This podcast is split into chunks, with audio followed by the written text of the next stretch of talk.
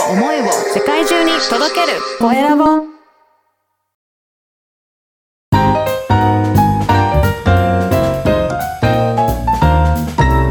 ポッドキャストの配信で人生が変わる。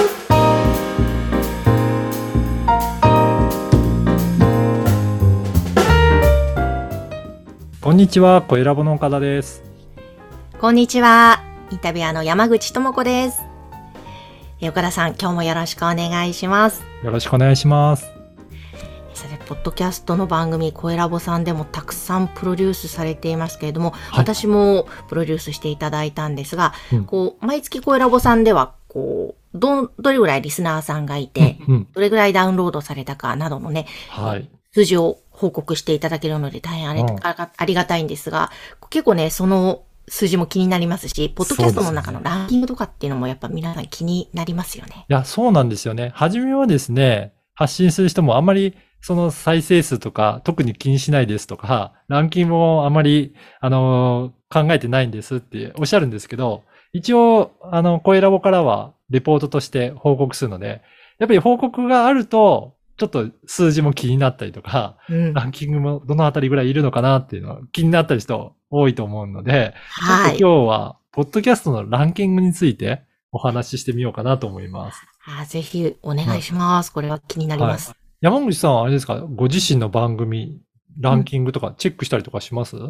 そんなにしょっちゅうはしないんですが、はい。時々やっぱり見たりしますね。そうですよね。うんで、実はですね、このポッドキャストのランキングを、えーチェックするのが、すごく見やすいランキングサイトがあるんですね。うん。これ、以前もちょっとご紹介したことがあるんですけど、オトナルさんっていう会社が、えーこのランキングをいろいろ集計されていらっしゃいます。えーっと、ポッドキャストはですね、いろんなアプリで、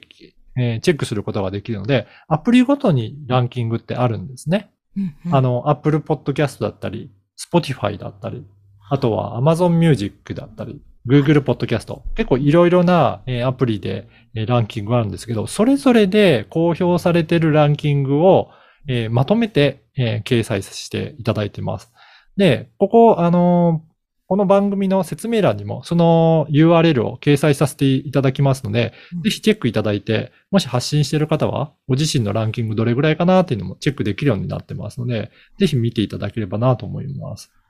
これすごい。Apple Podcast、Spotify とか、それごとにランキング見ることができるんですね。そうなんですよ。で、それごとにランキングっていうのが一応用意されているので、チェックすることができるんですが、一番詳しく掲載されているのが Apple Podcast なんですね。あの、歴史も古いですしうん、あと、サブカテゴリーごとでも、えーランキングっていうのが掲載されているので、あまり一番メインのカテゴリーでは、なかなか、あの、上の方に 掲載されることは難しいんですけど、うんサブカテゴリーぐらいだと、えー200位まで掲載されているので、あの、たまに入ってることなんてあるんですよね。うん、うん、ううんん。なので、そうすると自分のランキングの推移がどういう風になってるのかなっていうのはよくわかると思います。ですね。あと、なんかこの配信した曜日だったり、うんあの、日にちとか、その配信会によっても、その、確か日にちとかも見られますよね。そうですね。時間ごとぐらいな感じだったかな。あの、うん結構細かく何時間ごとぐらいかにランキングって変動してるので、うんそれの時間推移とか日付推移ぐらいでどういう風にランキングが推移してるかっていうのも、えーチェックすることができますね。なんかそういうのも参考になりますよね。あ、あここなりますね聞かれたんだなとあか。、はい、はい。そういうのも、えっ、と、どこの、えータイミングでよく聞かれてるんだなっていうのもわかると思います。うんうん。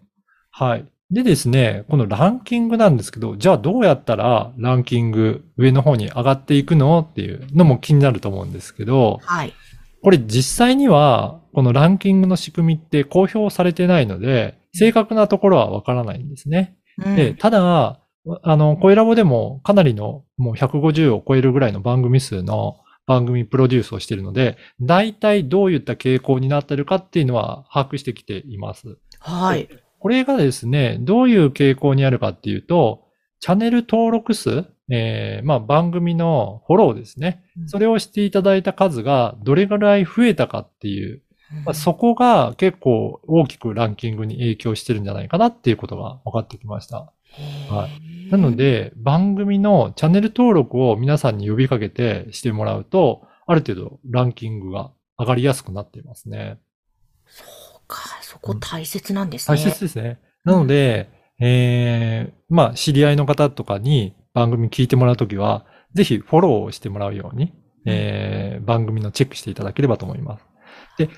iPhone で聞く場合は、その番組を開いて、右上にプラスボタンが、えー、掲載されたりします。そのプラスボタンを押すと、えー、チェックマークに変更するので、うん、そうすると、チェックマークになったらチャンネル登録されたっていう、えー、フォローしたっていうことになりますので、はい、ぜひそこのチェックをしていただければと思います。そうすると、何がいいかっていうと、ライブラリーというところに番組が登録されるようになるので、いちいち毎回検索とかリンクから追っていかなくても、すぐに見つけることができるようになりますね。うんうん、そうですね。確かに。あの、いつもその、やっぱりライブラリーに入っているものから、あ、今日どれ聞こうかなって探しますね。はい。私もそうですね。だいたいライブラリーを見て、うん、あ、これ更新されてるからちょっと聞いてみようかなっていうことで聞くことが多いので、皆さんもぜひ登録してもらうと、そこからチェックできるんですよっていうことでお伝えしながら、チャンネル登録者を増やしていくようにしていただければ、ランキングも上がり。で、ランキングが上がればですね、いろんな人が見ていただく機会も増えるので、さらにチャンネル登録者数が増えていきますね。で、さらにチャンネル登録者数が増えると、実は Apple なんかはおすすめのポッドキャストっていうことで、そういった特別なエリアに掲載していただけることもありますので、うん、そうするとさらに、あの、アクセスがより増えて番組がえー、いろんな方に聞いていただけるようになるんじゃないかなと思います。うん。いや、だから SNS で番組配信しました、じゃ、だけじゃなくて、チャンネル登録もぜひお願いしますの一言は必須、ねそうですね。やっていただくといいですね。で、山口さんもなんかいろいろ食品とかの特集があったとき、酒魂の番組掲載されたりしたこともありますもんね。あ、そうですね。酒蔵トーク酒魂、フード部門の、はい、はいうん、あの、食べ物系の特集の時に、はい、掲載していただきました。ああいった時に掲載されると、やっぱりランキングに大きく影響すると思うので、ぜひそういったところも、えー、狙ってみて、えー、発信いただければと思います。はい。ということで今日は、ポッドキャストのランキングについてお届けしました。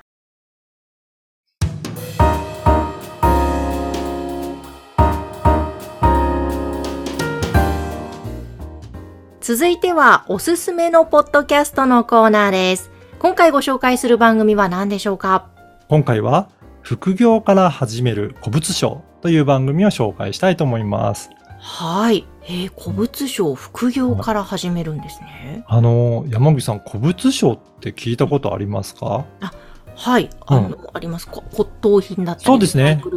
はい、そういったものを販売する、えー、まあ、ものなんですけど、これ、まあ、あのー、本職でやってる人ももちろんいるんですが、この、えー、鈴木真城さんは、それを副業でもできるようなやり方を教えてくれる、そういったポッドキャスト番組ですね。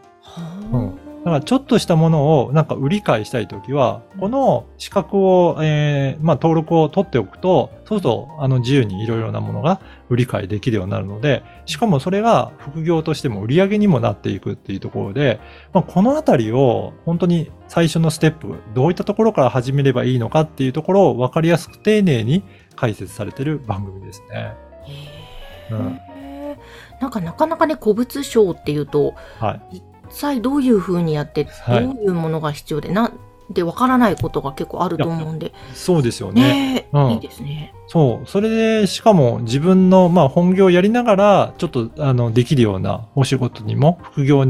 としても、なんかいいみたいなので、ぜひこの番組を聞いていくと、それが一から手順としても分かっていくようになってますので。でもそうですよね、今、うん、あの、例えば、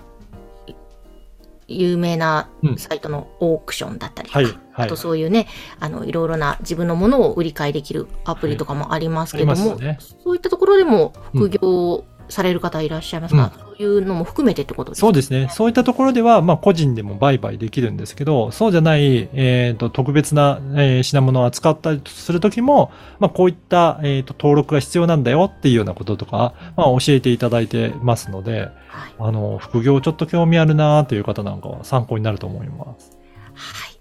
えー、ということで今日は、副業から始める古物商、こちらの番組をご紹介しました。皆様からの番組宛てのご感想、ご質問もお待ちしています。LINE 公式アカウントで受け付けています。説明文に記載の URL から登録をしてメッセージをぜひお送りください。岡田さん、今日もありがとうございました。ありがとうございました。